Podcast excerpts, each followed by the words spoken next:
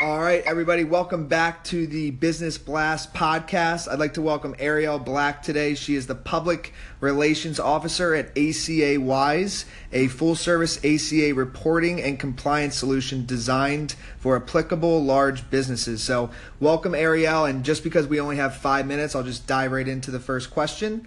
Uh, the first one is What's your best piece of business advice? I would have to say, just as a public relations professional, is just being conscious of your brand and public image, and just build a mutually beneficial relationship between you and your com- uh, your company and your audience or public. Great. And what's the number one thing you do to increase productivity? Evaluate systems, set specific goals, and find ways to increase productivity with those systems. And what's your favorite online business tool? It's got to be CoSchedule head, uh, headline analyzer because most of the stuff that I do is either blogs or uh, press releases. The titles need to be very specific, so that always helps me a lot. Perfect. We'll have to get a link to that for all of uh, the listeners then after the show. Um, and what's your number one tip for increasing your physical health? Just going to the gym and eating a well balanced diet, especially for me since I sit at a desk all day, it's really important that I'm regularly standing up and exercising and eating a nice, healthy meal. And what's your number one tip for increasing your mental health? Taking time for yourself and finding a creative outlet that you love and spending time in that and doing the things that you enjoy without focusing too much on the burdens of running your business. And in your opinion, what's the key to happiness?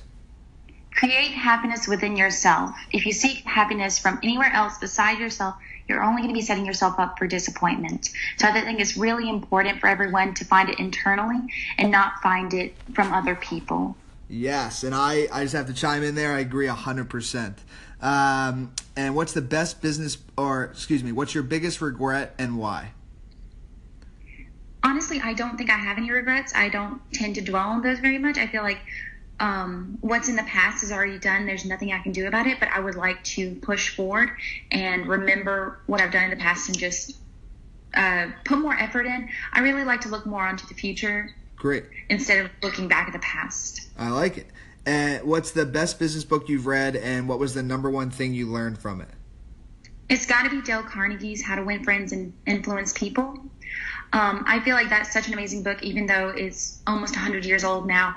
It's so amazing about how it understands people, and being in public relations is really an amazing book to basically understand who you're talking to, even when you're just writing an email to go out to 100 businesses or however many clients or businesses that we're working with. It's really important to understand how they're going to read a message and how to be able to talk to them and how to be effective.